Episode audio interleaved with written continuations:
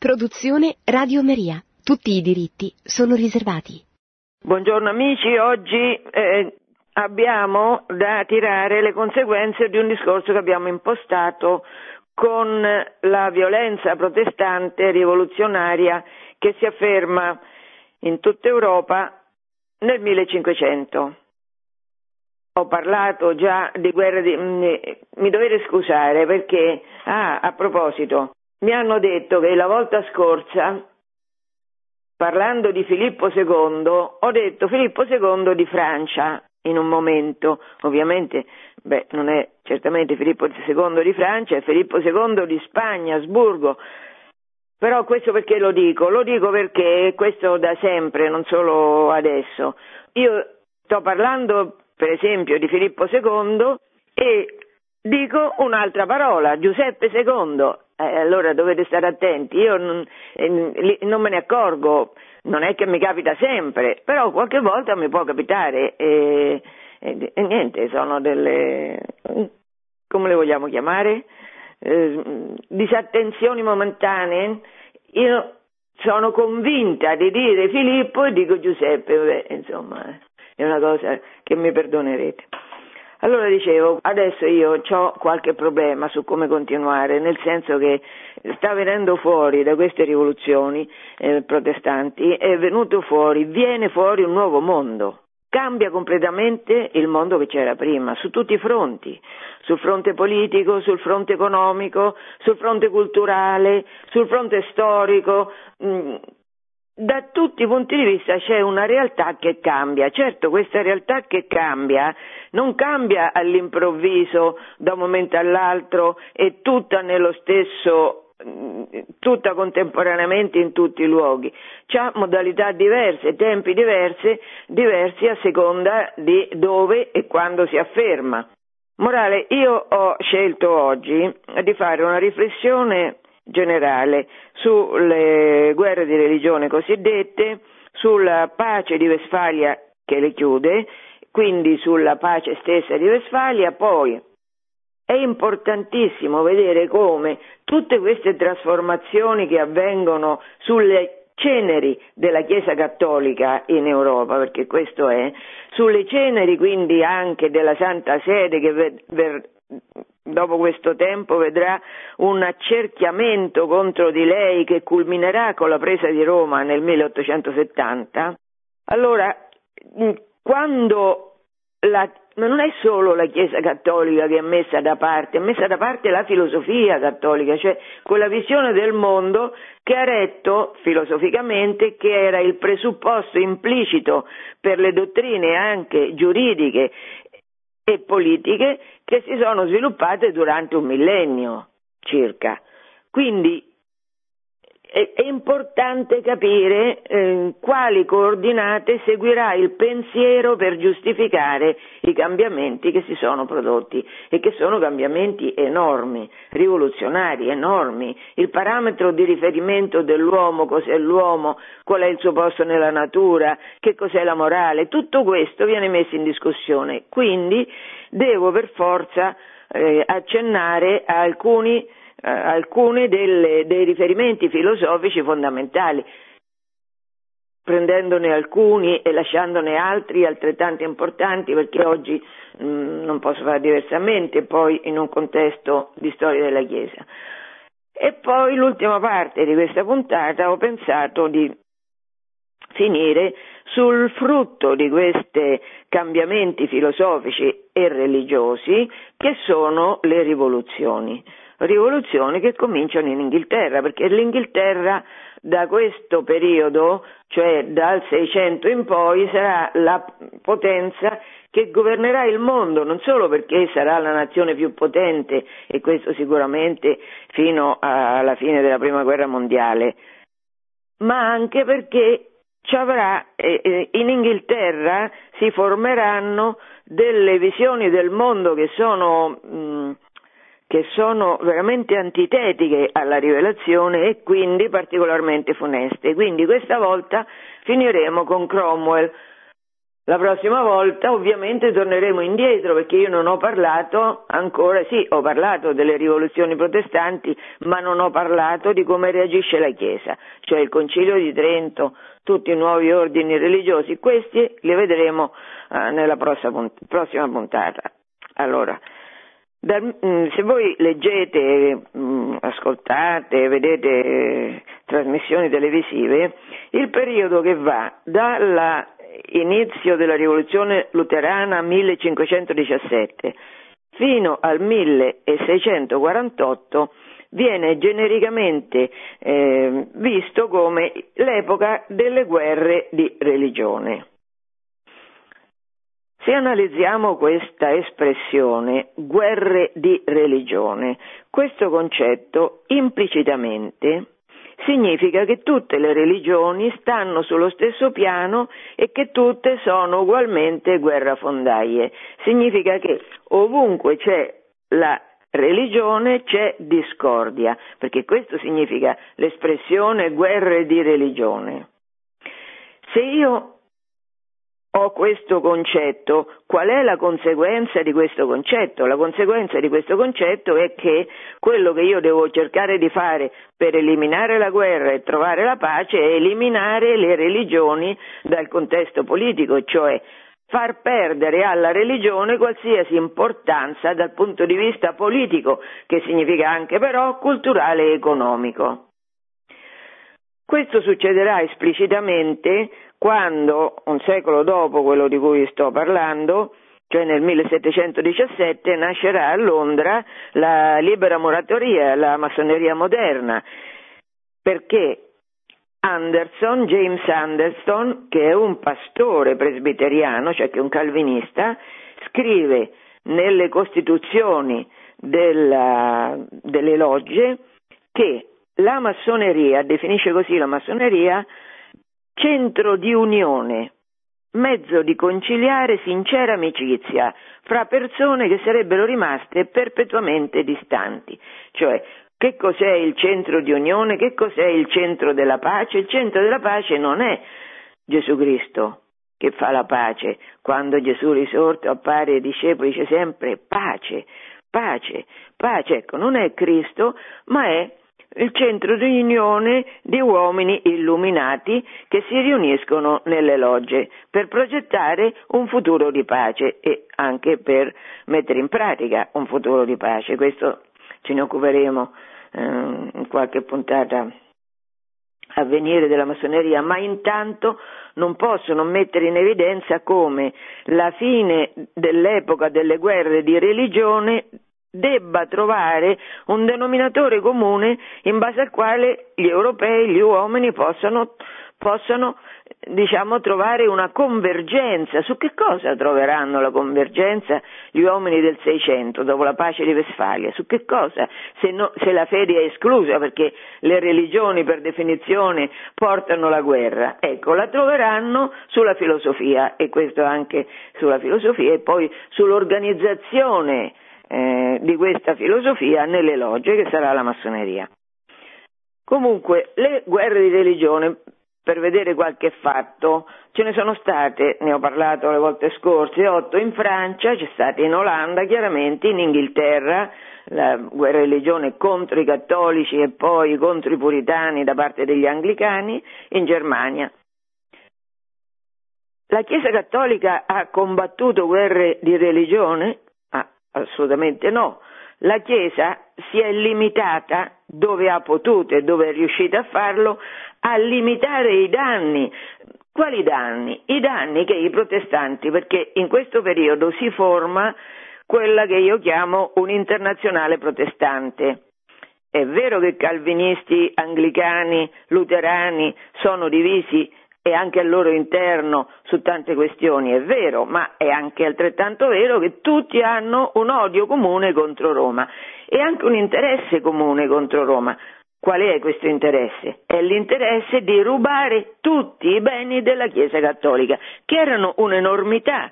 Perché se voi pensate che per, per mille anni, se non per 1500 anni, eh, la, la Chiesa aveva animato la vita la vita di tutti gli uomini costruendo tantissime eh, cattedrali, chiese, monasteri, cappelle, tutte le opere di carità che ha fatto la Chiesa, gli ospedali, i santuari, le scuole.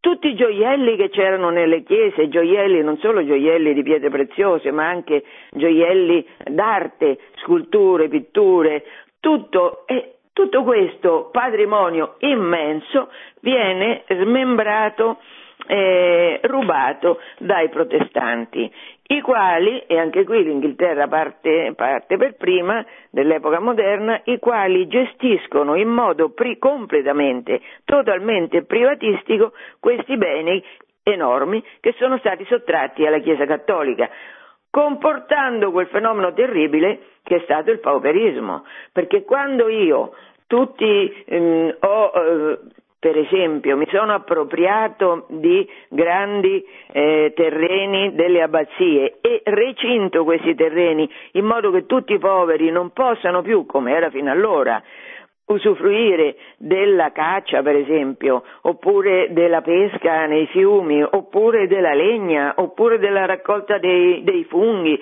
perché è tutto recintato, è evidente che questo porterà un pauperismo, porterà anche il trasferimento in massa di questi contadini diventati eh, impossibilitati a rimanere in campagna, trasferimenti in massa nelle città, nei sobborghi delle città che diventeranno quello che diventeranno nel Settecento e di cui parleremo a suo tempo.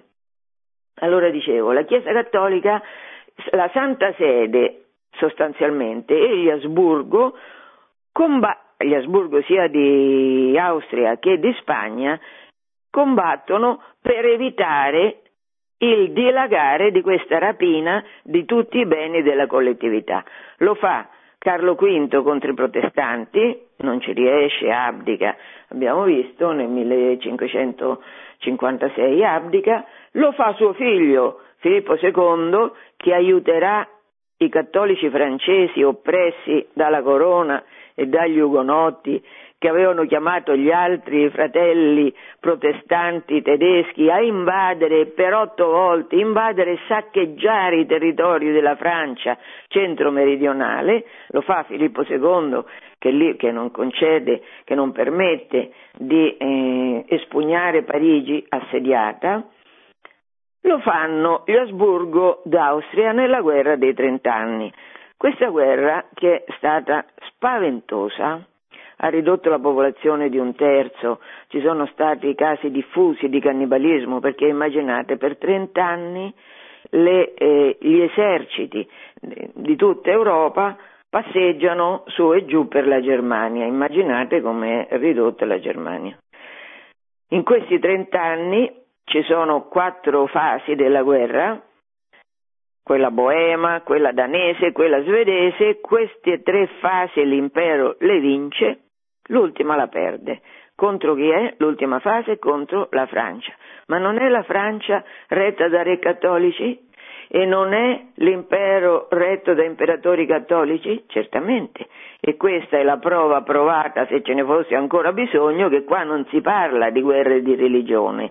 L'ultima fase, ripeto, la più terribile della guerra dei trent'anni è stata combattuta fra la Francia e l'impero, che erano tutte e due cattoliche, quindi qui c'è solo una guerra di potere, la guerra di potere che la Francia da tempo ha scatenato contro tutti per primeggiare lei.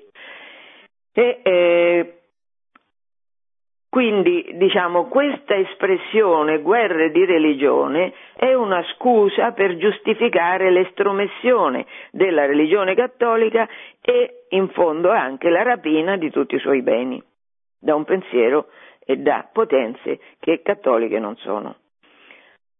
Questa guerra spaventosa finisce con la pace di Westfalia, che è una pace senza dubbio rivoluzionaria. In che senso? Questa pace innanzitutto vede un vincitore assoluto, il vincitore assoluto è la Francia, perché da questa pace la Germania risulta sconfitta completamente, cioè la Germania dove sono iniziate queste guerre di religione, se le vogliamo chiamare così, nel 1517 con Lutero, nel 1648 alla fine di questo tempo viene divisa in circa 800 staterelli, immaginate voi come può essere forte uno Stato che ha al suo interno, un impero che ha al suo interno una divisione così parcellizzata. Cioè, in realtà la Francia, che è una monarchia assoluta e che si è imposta come monarchia assoluta, ovviamente vince, stravince rispetto all'impero ridotto, parcellizzato completamente. La Spagna, la Spagna che ha aiutato, la Spagna è retta dagli Asburgo di Spagna, hanno aiutato gli Asburgo d'Austria perché sono cattolici, la Spagna che non accetta questa pace di cui adesso parleremo, la pace di Westfalia, la Spagna continua a combattere contro la Francia ma sarà vinta e sarà costretta a firmare la pace dei Pirenei 1659. In quest'anno 1659, dopo praticamente sicuramente un secolo e mezzo, ma forse di più, di potenza enorme che aveva la Spagna più ricca anche culturalmente di tutte le altre nazioni europee, questa potenza enorme subisce un colpo quasi mortale.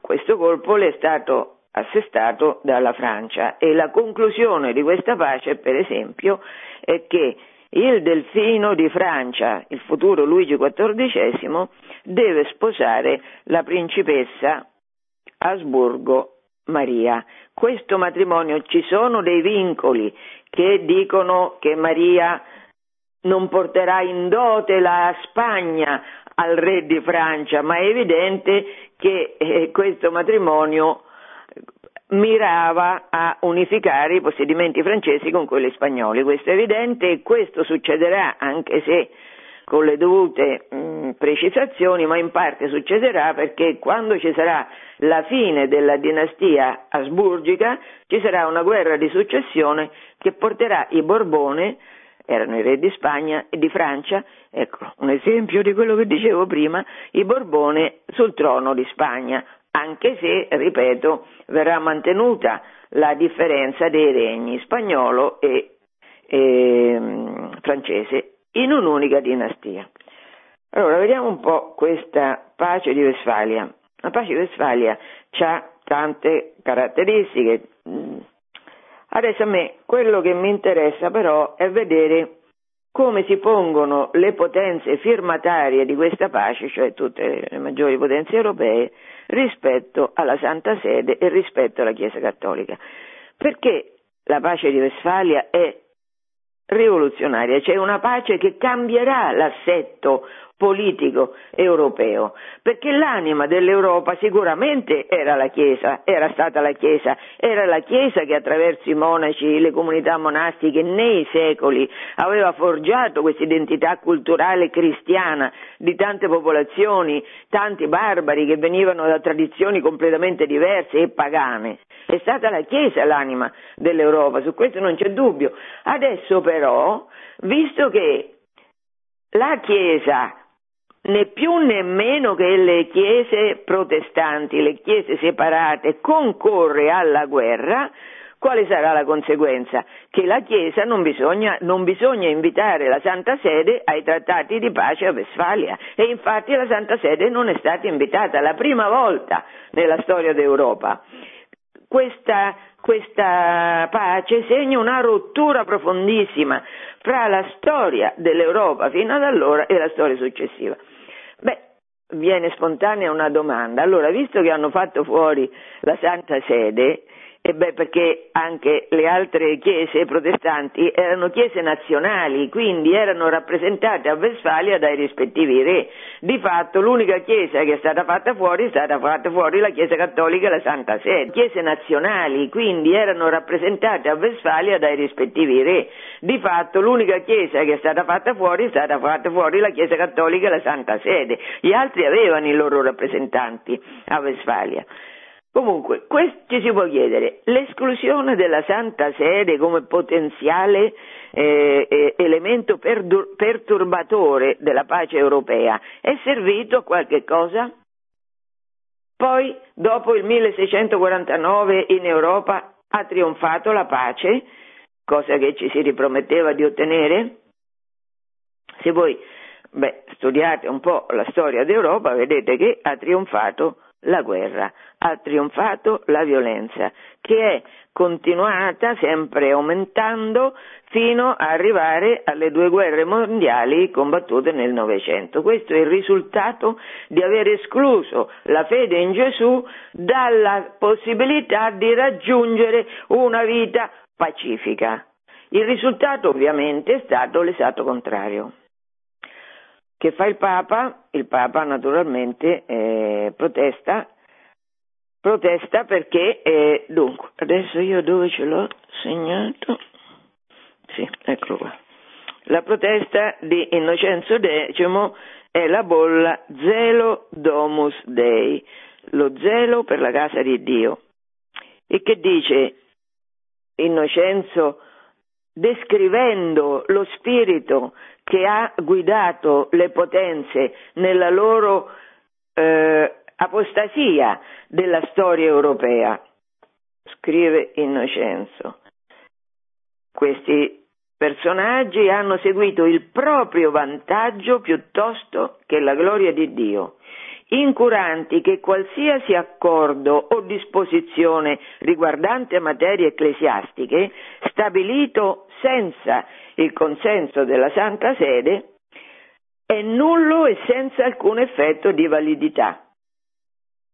E poi questo perché, perché in, in, in, a Westfalia i principi avevano abbandonato in perpetuo agli eretici e ai loro successori i possedimenti ecclesiastici occupati illegalmente. Cioè, certo, la pace di Westfalia sanziona cosa? Sanziona il furto di tutte le proprietà della Chiesa. Questo lo fa ovviamente senza aver in, invitato i rappresentanti della Santa Sede al trattato di pace e poi essendo, avendo completamente cancellato dalla, dalla realtà europea la funzione che la Santa Sede fino allora aveva svolto.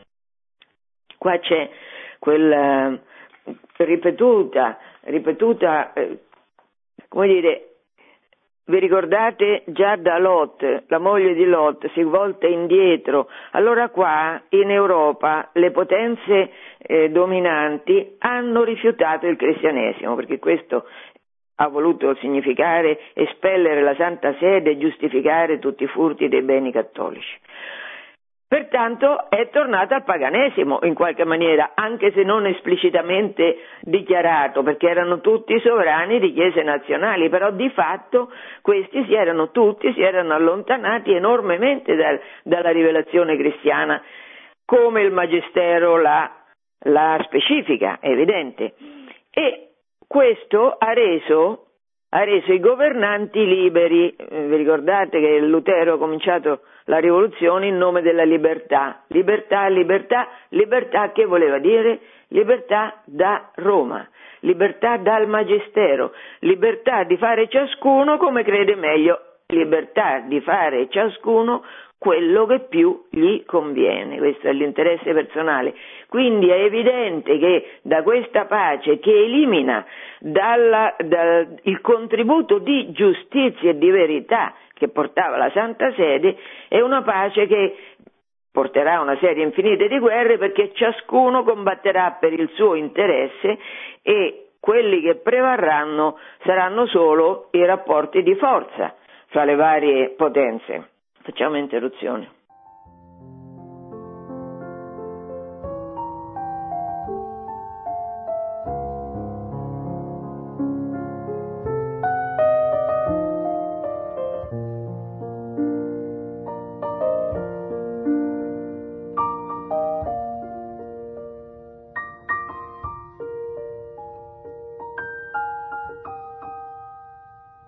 Avevo accennato all'inizio che faccio una parentesi sulla filosofia, perché? Durante, mm, perché, diciamo, vinte le potenze cattoliche, le potenze protestanti, a parte la Francia che mira all'egemonia sostanzialmente in Europa, ma ci sono altre due potenze calviniste e una, l'Inghilterra, mezza calvinista, mezza anglicana, che puntano al dominio del mondo, che fanno un nuovo colonialismo molto diverso da quello spagnolo che era fatto mettendo al primo posto la diffusione della religione, della vera fede. Ecco, i, calvinisti fa, e anche gli anglicani loro colonializzano e non è che evangelizzino, ci sono compagnie private che vanno alla conquista delle varie regioni del mondo che fanno esclusivamente i propri interessi, certo non quelli della fede che non viene propagandata. Allora, guarda caso, proprio in Inghilterra e in Olanda ci sono i pensatori che sono poi pensatori che in qualche modo costituiscono l'ABC della vita comune di tutti i popoli, caratterizzati da che? Dall'agnosi. Perché se vi ricordate, quando ho parlato di Lutero e del libero esame, qual è la conseguenza del libero esame? Il settarismo cioè la mancanza della verità teologica. La verità rispetto a Dio scompare perché ciascuno dice la sua e ciascuno è, è giustificato nel trovare la sua perché, perché eh, Lutero e anche Calvino pensano che ciascuno eh, eh scruti la Bibbia accompagnato dall'aiuto che lo Spirito Santo non manca di dare a ogni individuo che si avvicina alla parola di Dio. Ecco però il risultato di, questo, di questa eh, affermazione escludente il magistero è che è un settarismo sconfinato. Pertanto la verità dal, si sposta dal culmine della verità, come ovvio che era in tutto il Medioevo la verità su Dio, si sposta da questo e finisce per essere una verità che riguarda solo la ragione, non c'entra più la fede, c'entra la ragione, perché la fede porta a diverse sette anche qua, la guerra di religione, no? Da questo punto di vista, certamente, ogni setta è teologicamente opposta alle altre. Allora, siccome l'uomo cerca la verità, non può che tendere alla verità, essendo noi fatti a immagine e somiglianza di Dio, non possiamo non cercare di capire qual è la verità, allora siccome l'uomo, dico, ha questa esigenza insopprimibile, si torna a un filosofare pre-cristiano, cioè a un filosofare che prescinde dalla rivelazione. Nella filosofia cristiana dall'inizio, da Giustino, per non parlare di Agostino, tutti i filosofi cristiani hanno usato la loro intelligenza a partire dall'analisi di quello che Dio ci ha dato come patrimonio, che è la sua parola, la rivelazione. Quindi all'inizio Dio creò il cielo e la terra, che significa? Significa che tutti, tutti i filosofi cristiani punteranno la loro speculazione su questo concetto particolarissimo con cui comincia la Bibbia, che è il concetto di creazione, concetto ovvio in un certo senso, che però neanche Aristotele, che è un genio enorme, era riuscito a elaborare. Che voglio dire con questo? Voglio dire che la rivelazione offre alla nostra ragione, come naturale che sia, un aiuto enorme per arrivare alla verità. In questo momento però nel 500, nella seconda metà del 500 e nel 600 la rivelazione viene completamente messa da parte per cercare la verità e questa operazione la fanno essenzialmente i filosofi. Io adesso voglio un pochino accennare alle caratteristiche di questo filosofare pre-cristiano. Vi ricordate che nella Bibbia, quando si parla, eh, si parla sempre del del ritorno al passato come causa di un peggioramento grande della situazione individuale e collettiva. il primo esempio che mi viene in mente è quello della moglie di Lot. Quando scappano da Sodoma, gli angeli avevano detto a Lot e alla sua famiglia non vi dovete voltare, non vi dovete voltare. La moglie di Lot si volta e diventa una casa di sale. Quando un'anima occupata da Satana, finalmente quell'anima, quando quell'anima riesce a cacciare Satana, certamente con l'aiuto di Dio, se poi dopo quest'anima non sta, questo lo dice Gesù, se non sta, non veglia su se stessa, i demoni, il demonio cacciato, se ne prende altri sette e tornano in quell'anima e la devastano molto peggio della situazione primitiva. Che vuol dire? Che ci vuol dire con questo la rivelazione? Vuol dire che se noi dopo aver conosciuto Gesù, dopo aver conosciuto cioè che Dio è amore, che questa potenza che è amore è capace di pervadere, pervade tutto l'universo, tutto l'insieme dello, dell'universo e ciascuno di noi.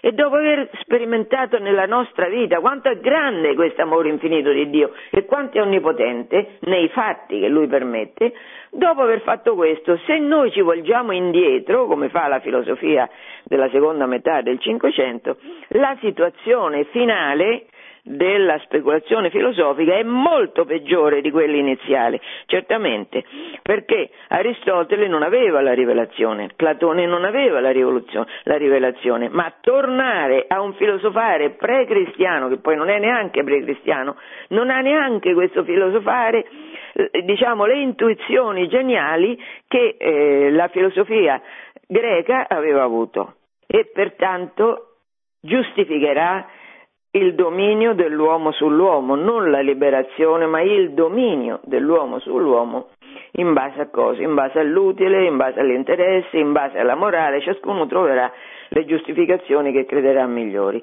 Allora, in questo contesto in cui si elimina Dio dalla, dalla, dall'analisi teoretica, si elimina Dio, questa, questo diciamo, filosofare in qualche modo era stato preceduto dall'umanesimo fiorentino, da Pico della Mirandola e da Machiavelli, perché Pico mette fra parentesi un concetto fondamentale per i cristiani che è quello di peccato e Machiavelli mette completamente tra parentesi la fede e la, la rivelazione quando parla di politica il principe deve solo mantenere il potere, per mantenere il potere certamente non conta la morale, conta questa volontà di potenza. Comunque l'Italia certo ha cominciato per prima, ma poi vediamo Bacone. Bacone teorizza che scienza è potenza. Che vuol dire? Scienza, che si intende per scienza? Scienza sperimentale, lui fa esperimenti. L'obiettivo suo è quello, che si è affermato poi e trionfa oggi, è quello di conoscere la natura. In che senso?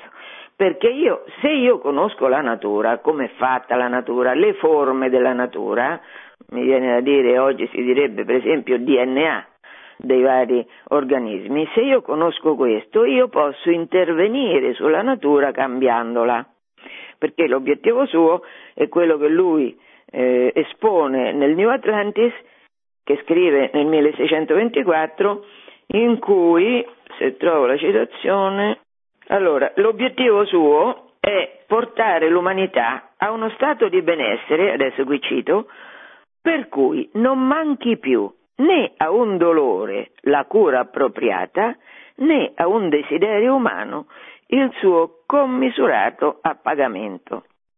Che vuol, dire?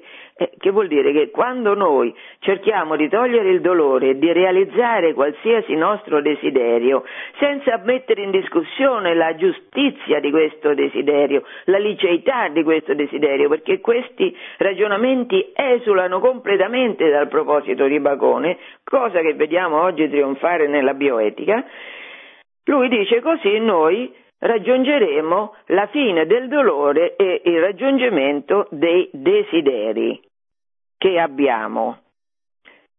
Per fare questo, per ottenere la conoscenza della natura, perché lui definisce l'uomo non più ovviamente come la scrittura fatto immagine e somiglianza di Dio, no, per lui l'uomo è, ma è, è interprete della natura. Quindi qual è la natura dell'uomo? Interrogare la natura in modo da esserne l'interprete, in modo da spiegare il suo funzionamento in vista di cambiarla, la natura. Allora, l'uomo è ministro interprete della natura, ma l'uomo, qualsiasi uomo, no. gli scienziati, cioè quelli che sono come Bacone, che lui definisce ingegni adatti e ben scelti. Questi ingegni adatti e, bel, e ben scelti cosa debbono fare? Lo dice Bacone, debbono liberare gli uomini dai pregiudizi, cioè dalla fede, in particolare ovviamente dalla fede cattolica, che è un pregiudizio enorme. Allora, questi eh, ingegni adatti e ben scelti debbono liberare gli uomini dai pregiudizi perché Bacone scrive voglio che tutto ciò che mira a liberare le menti si diffonda nelle moltitudini. Ecco, il compito degli illuminati, quelli che poi sarà perché, perché l'illuminismo francese non fa che divulgare il pensiero filosofico inglese, l'empirismo inglese. Allora, mh, mm, voglio che si diffonda nelle moltitudini, cioè in quelli che poveretti non capiscono niente perché non sono ingegni adatti e ben, e ben, scelti, sono dominati dalle superstizioni, dalle cretinate, ecco, voglio che questi imparino da chi capisce come devono comportarsi, come devono pensare. E questo noi lo vediamo che trionfa, anche questo aspetto del pensiero di Bacone trionfa, perché qua ci sono alcuni che ritengono di essere, sono gli gnostici, cioè quelli che vogliono rifare la natura, perché come Dio l'ha fatta non va bene, bisogna rifare la natura umana. Questi sono i più perfetti continuatori di questo pensatore che è nato che è vissuto fra la seconda metà del Cinquecento e i primi vent'anni del Seicento. Ha un, un, aspetto curioso, adesso voglio finire di parlare di Bacone, un aspetto curioso. Bacone che diceva di se stesso? È importante chiederselo, perché anche nella scrittura, chi dicono che io sia, chiede Gesù ai Pietro e agli Apostoli? La gente, chi dice che io sia? E così Bacone che cosa diceva di se stesso? Interessante. Lui dice, per quanto mi riguarda, ho compreso di essere più che ad ogni altra cosa adatto allo studio della verità.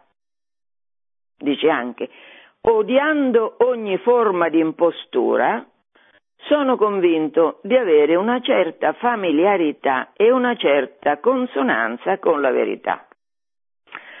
Allora, Bacone di se stesso dice che lui è la quintessenza, in una qualche maniera, della verità.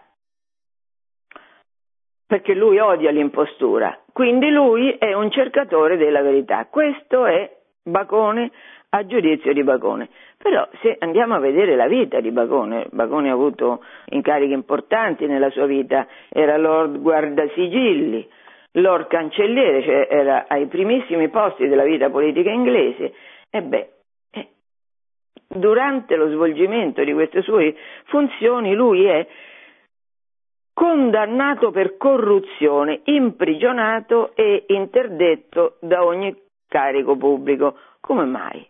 Come? Lui non, odiava l'impostura, non era la quintessenza della verità, viene condannato e poi per essere condannato allora ce ne voleva viene condannato e imprigionato, interdetto dai pubblici uffici, che cosa aveva fatto?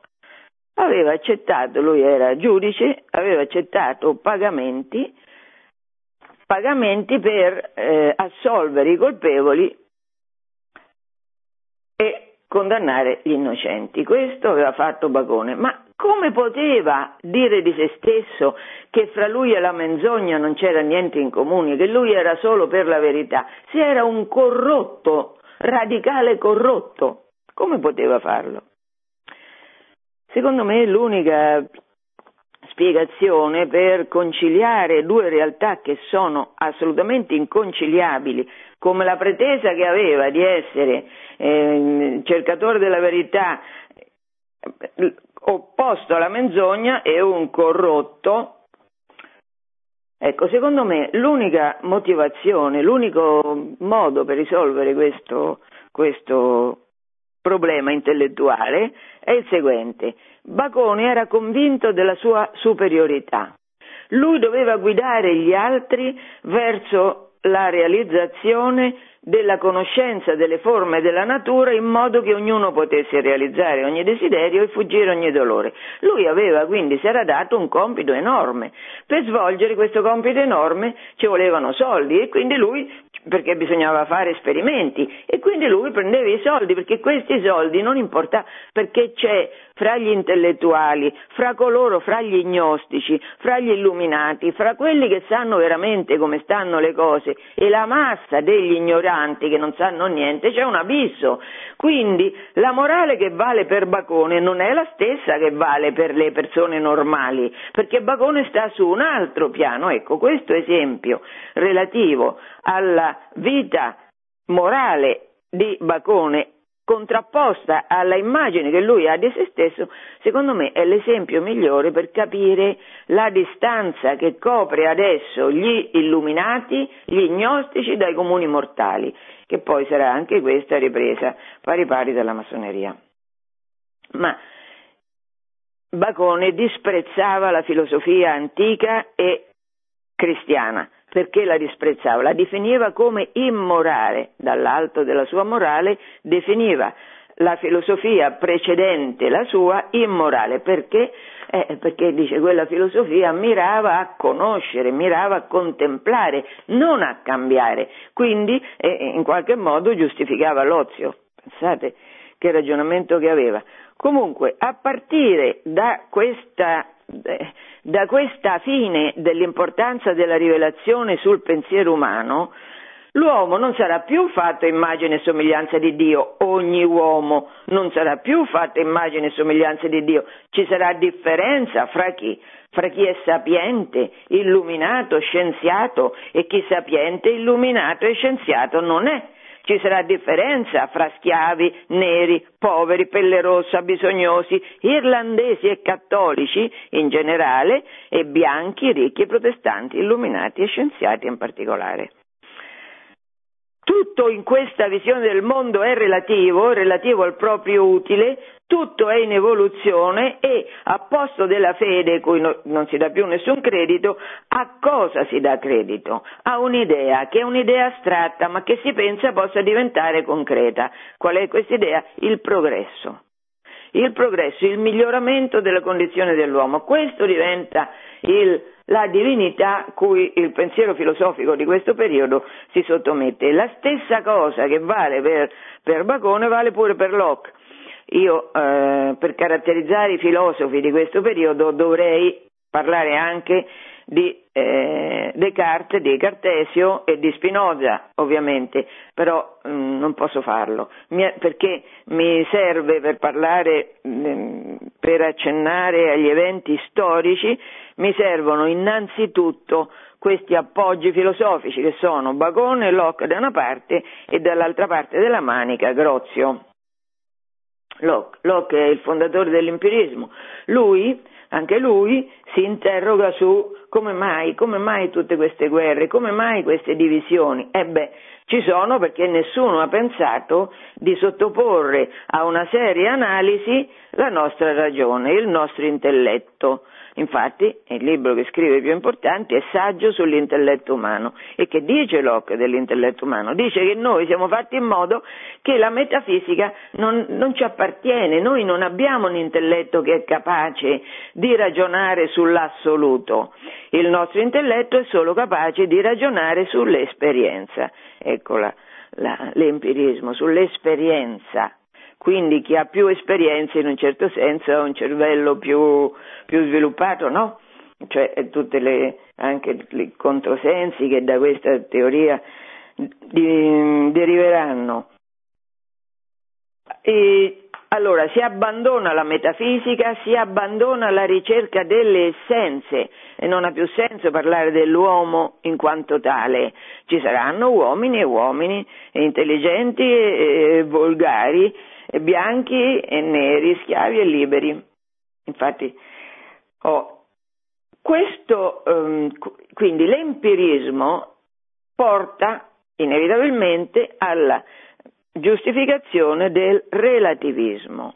cioè la verità in assoluto, non c'è la metafisica, non c'è l'essenza, non c'è una verità assoluta, la verità varia col cambiare dell'esperienza, cioè del tempo e dello spazio in cui io mi muovo.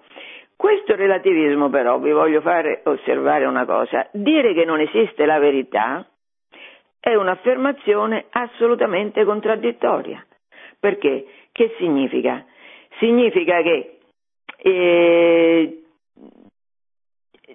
dire che la verità non esiste è affermare una verità verità di tipo negativo, ma verità, cioè io non la conosco, ma questa è la verità. E che tu la pensi diversamente da me non mette in discussione che questa verità debba essere applicata anche a te, perché la verità è che in assoluto non esiste la verità, è una contraddizione, una contraddizione in termini. Si dirà che questa verità è migliore delle altre e pertanto deve essere imposta a tutti perché è migliore, perché è più tollerante, ma in realtà Locke stesso scriverà un'epistola sulla tolleranza, bellissimo titolo, bellissima lettera, 1685, ma da questa tolleranza sono esclusi per definizione quelli che ammettono che la verità esiste e che non coincide con la verità di Locke e degli imperisti. Chi sono questi? Sono da una parte ovviamente i cattolici, ma dall'altra anche gli atei. Altri mm, presupposti alle, alla mm, politica della del Seicento vengono da Grozio. Grozio è un olandese che è fondatore del giusnaturalismo, è un pensatore importantissimo, perché lui sostiene che Dio si esprime nella natura, quindi è la ragione umana che descrivendo la natura descrive anche quali sono i diritti dell'uomo Gius naturalismo, diritto secondo natura. Questi diritti, posti dalla ragione che analizza la natura, che a sua volta è posta da Dio, questi diritti sono tali etsi Deus non daretur, anche se Dio non esistesse, perché Dio si è espresso una volta per tutte nella natura e poi basta. Quindi anche se Dio non esistesse, questi diritti della natura che l'uomo con la sua ragione è capace di enucleare sono validi allo stesso modo, anche se Dio non c'è. Questa frase Ratzinger in un suo intervento, Papa Benedetto XVI, non mi ricordo veramente in quale intervento, ma mi ricordo perfettamente che disse che forse converrebbe alla ragione, alla ragione ragionare etzideus da, da retur, non etzideus non da retur, converrebbe al, all'ordine politico, all'ordine giuridico, alla vita comune partire dal presupposto che Dio ci sia, non che Dio non ci sia, certo converrebbe molto. Allora, eh, Grozio, fondatore del giusnaturalismo, introduce due concetti che sono importanti, molto importanti. Uno è quello del patto sociale e un altro è quello della religione universale. Che cos'è il patto sociale? Beh, Aristotele sapeva, e, tutta la filosofia cristiana con lui, sapeva che l'uomo sia sì, un animale razionale e anche un animale sociale, cioè non è che noi uomini per essere uomini ci dobbiamo associare. Noi nasciamo all'interno di una famiglia, nasciamo all'interno di una comunità, quindi la nostra caratteristica prima, certo dopo essere immagine e somiglianza di Dio, è quella di far parte di una società, non c'è dubbio. Invece cosa dice Grozio? Grozio dice che la società ha avuto origine da un patto Immaginate che ci sono delle persone a un certo punto che vivono ciascuno per conto suo, che però poi si mettono eh, intorno a un tavolo, diremmo, o non so cosa immaginasse Grozio, e, e, e, prendono una decisione, facciamo un patto, questo è un patto sociale, cioè da questo patto nasce la società. Eh, ma è evidente che se così stanno le cose, se le persone che formulano il patto poi dopo se alcuni di questi non osservano il patto, qual è la conseguenza ovvia? È il diritto alla ribellione, diritto che verrà applicato per esempio nella rivoluzione americana, ma in tutti, cioè la teoria, la teorizzazione del patto sociale è la ovvia giustificazione della bontà della rivoluzione. In che, in che, caso? Nel caso in cui le autorità non ottemperino ai patti stabiliti all'inizio della fondazione della società stessa. Diritto alla ribellione e religione universale, questo è un concetto molto fantasioso che, eh, che poi sarà ripreso sempre da Anderson nelle sue costituzioni della libera moratoria perché Anderson partirà dal presupposto che la moratoria è il centro di unione, non più la Chiesa, la moratoria, e che poi eh, esiste una religione universale. Beh, se voi provate a pensare eh, cristianesimo in tutte le sue salse, ebraismo, buddismo, islamismo, induismo, shintoismo, eh, animismo, paganesimo. E qual è il denominatore comune di tutto questo guazzabiglio? Guazzabuglio? Beh, non c'è. Invece Grozio immagina che esista questa religione universale a cui bisogna tornare per smettere di farsi la guerra, ma insomma questa religione universale, questo dato di partenza non c'era. Allora, un'ultima pausa alla mia voce.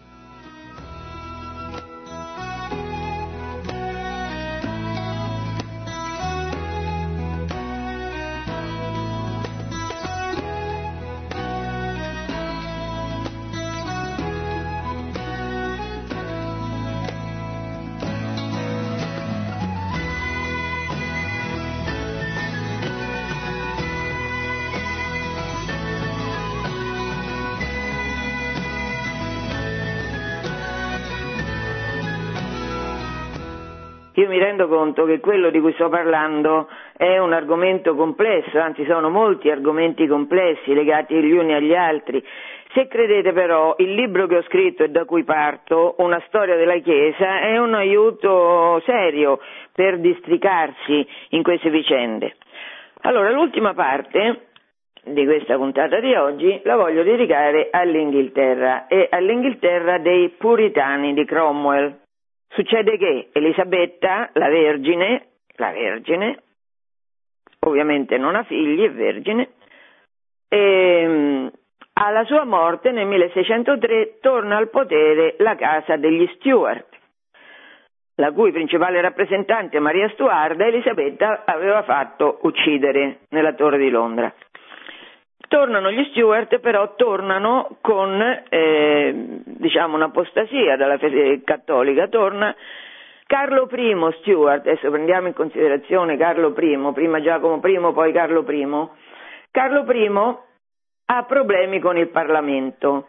Questi problemi che lui ha con il Parlamento vengono esasperati, eh, ingigantiti dall'azione di un personaggio che si chiama Oliver Cromwell, il quale è un puritano. Innanzitutto vediamo il nome, puritano. Io mi chiamo puritana che vuol dire che io do di me stessa questa definizione, io sono pura, un po' come Bacone, Bacone faceva la stessa cosa, era un corrotto eh, a, tutto, a tutti i carati, però era uno che si riteneva mm, lui confacente alla verità, cioè la verità fatta persona. Ecco.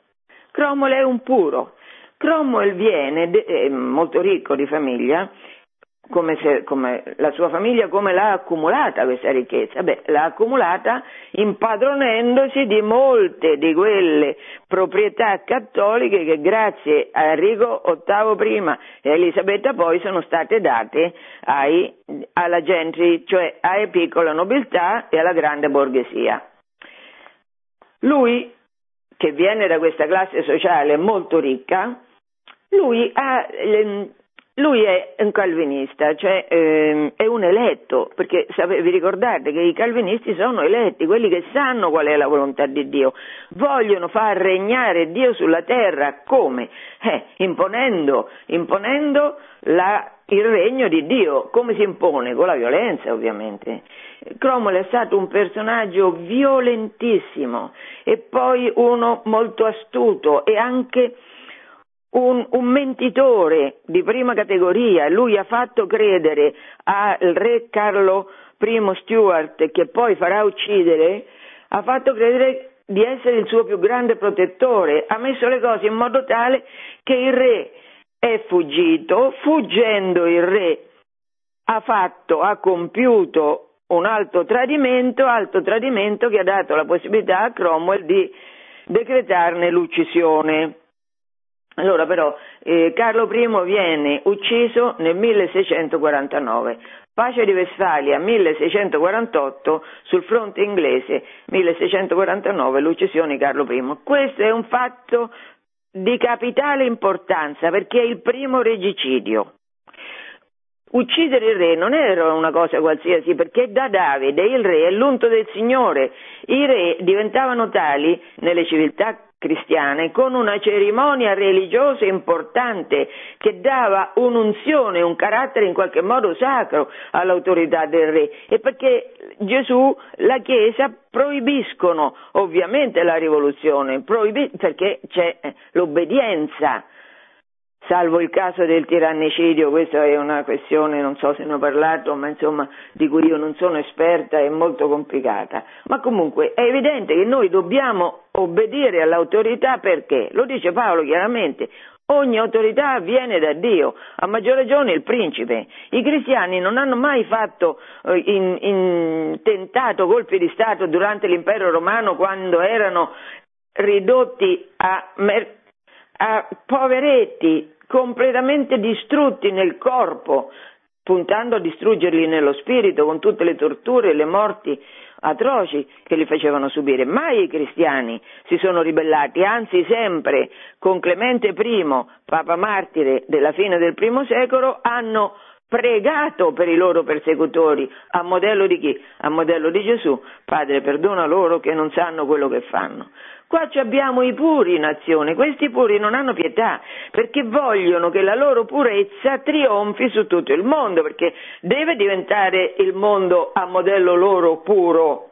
Ecco, questa idea di mh, veterotestamentaria in qualche modo, anche se molto peggio del, di quello che viene eh, raccontato nel Vecchio Testamento che Cromwell fa trionfare in Inghilterra, questa idea è fondata sulla radicale differenza fra i puri e quelli che puri non sono. E poi è chiaro che questa definizione può essere estesa a qualsiasi, a qualsiasi categoria. I comunisti sapranno che loro sono i puri, i buoni, i giusti, e quegli altri no, andavano sterminati, così i nazisti, così la rivoluzione francese, così oggi si appresta ci apprestiamo a vedere, la, eh, come dicevano sia Giovanni Paolo che Papa Ratzinger, il trionfo del totalitarismo relativista, come sappiamo benissimo. Ecco, il, il primo atto storico importantissimo in cui questo si è visto in azione, questa idea dei puri, è quello dell'Inghilterra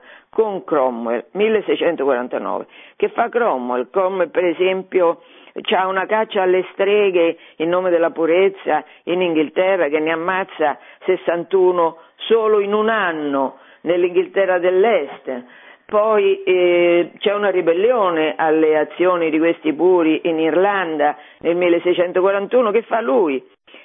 Stermina tutti gli irlandesi perché cattolici beh, non avevano diritto di, di ammorbare l'aria degli altri e nella, nella, dopo la strage dei cattolici, la confisca di tutti i loro beni, le torture che sono loro inflitte perché era un uomo senza, senza nessuno scrupolo morale. Cromwell era uno che era convinto di avere ragione, punto. Allora tutto era giustificato a partire da questo assunto che in lui c'era la verità, in lui c'era Dio e Dio doveva trionfare. I cattolici sterminati e sterminati i cattolici, lui organizza il trasferimento in Irlanda che un po' è stata spopolata, dei puritani come lui, no? E lì abbiamo l'origine di questo Stato dell'Irlanda del Nord, con tutte le... Io ero andata in, in Irlanda col desiderio di vedere, sapete che la civiltà, la cultura religiosa irlandese è fondata sui monasteri, sono una bellissima cultura monastica che c'era. Beh, se voi andate in Irlanda, dei monasteri trovate in alcuni casi le rovine, non c'è più niente. Dopo Cromwell gli irlandesi non hanno potuto più ricostruire nulla perché ha fatto veramente terra bruciata di tutta la cultura che ha incontrato e in nome di Dio l'ha fatto, in nome della purezza. Questo puro è tanto puro che dopo la morte di Carlo I che fa? E beh, lui organizza la Repubblica, quello che ancora oggi si chiama Commonwealth, la ricchezza comune, la Repubblica, abolisce la Camera dei Lord, fa il governo dei santi, pensate, questo signore inaugura con le mani piene di sangue di tutti i cattolici irlandesi e anche inglesi, questo organizza il governo dei santi. Fonda, eh, arriva a, alla vittoria su, sulla monarchia con un esercito che aveva organizzato e che chiama New Model Army, cioè era un esercito fondato su un modello nuovo. Quale modello nuovo? L'uguaglianza. C'era l'elezione dei capi. I capi fino ad allora erano solo nobili e adesso no, sono eletti dai soldati, però Tutte queste belle parole portano cosa? Portano al fatto che Cromwell viene dichiarato Lord Protettore, come tale ha un potere assoluto su tutto e su tutti. In pratica mette se stesso a posto del re. Il re d'Inghilterra mai aveva avuto un potere simile a quello che ha avuto Cromwell, di fare tutto quello che voleva e per di più alla sua morte vuole come suo continuatore, Lord Protettore, il figlio Richard, che però era assolutamente inadeguato a quel ruolo che il padre gli aveva disegnato e quindi gli inglesi chiameranno gli Stuart ancora una volta, che torneranno a governare in Inghilterra. Qua torna Carlo II Stuart e poi Giacomo II. Allora, questa rivoluzione fatta da Cromwell in nome della purezza, in nome dell'uguaglianza, in nome dei puri che, com- che comandano e, e, distruggono tutti gli impuri, tutti i cattolici, che cosa porta? Porta all'uguaglianza? No, porta a sostituire la dinastia degli Stuart con la dinastia dei Cromwell. Questo nell'intendimento di questo Lord Protettore che per decenza non si fa chiamare re, ma Lord Protettore aveva tutti i poteri del re, anzi più dei poteri del re, perché fra l'altro ha abolito la Camera dei Lord, rimane solo la Camera dei Comuni che dominava e vuole in qualche modo eh, che la sua diventi una dinastia perché mette il figlio a posto suo alla sua morte. Ora, eh, Carlo II muore nel 1685 e lo sostituisce Giacomo II e qui c'è una cosa ineffabile. Giacomo II governa per tre anni, alla fine di questi tre anni viene combattuto e cacciato, si, si rifugia in, in Francia perché ha avuto l'ardire di sposare una donna cattolica e poi ha avuto un erede da questa donna cattolica, quindi c'era il rischio che la monarchia tornasse cattolica, cosa che non era possibile, pertanto gli inglesi, Locke benedicente, la funzione della filosofia è molto grande, Locke benedicente, organizzano la, quella che chiamano la gloriosa rivoluzione. Qui c'è la mitizzazione ufficiale di questa realtà nuova,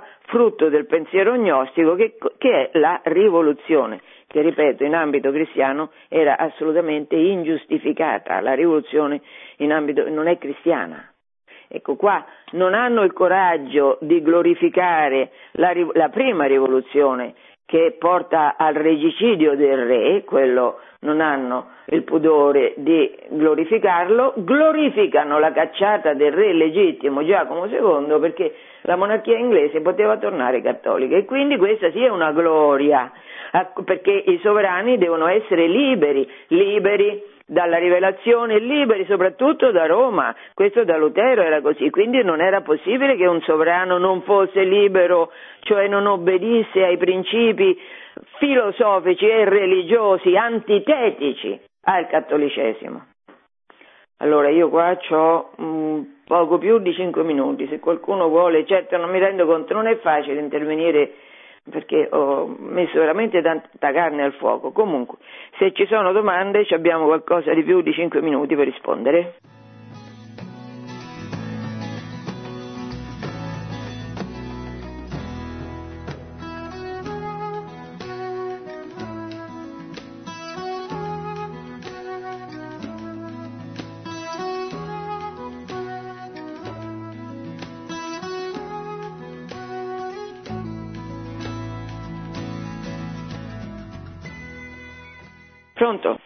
Pronto, buongiorno, sono Roberto da Vicenza. Buongiorno. Eh, desidererei sapere, eh, professoressa, se eh, ci sono dei testi, mi ha colpito moltissimo ecco, la, la, vera storia della Chiesa, quindi diciamo, eh, ho trovato che nelle sue diciamo, spiegazioni eh, ci sono molte notizie che sono veramente difficili da, da, trovare, anche l'interpretazione storica, la narrazione storica è difficile da trovare eh, nei libri di testo, anche in quelli scolastici, quindi Ecco, desidero sapere se ci sono dei testi che lei può suggerire anche per un neofita come me, ecco, per eh, poter riuscire a, a, capire meglio qualcosa, anche in sintesi. Ma che cosa? Su che argomento? Ma in generale su, su, sull'interpretazione in generale del, de, della storia della Chiesa, anche della, della storia. Beh, su quello mi permetta, ma io eh, sulla storia della Chiesa mi permetta, dicevo, ma eh, c'è il libro mio che non è male, eh?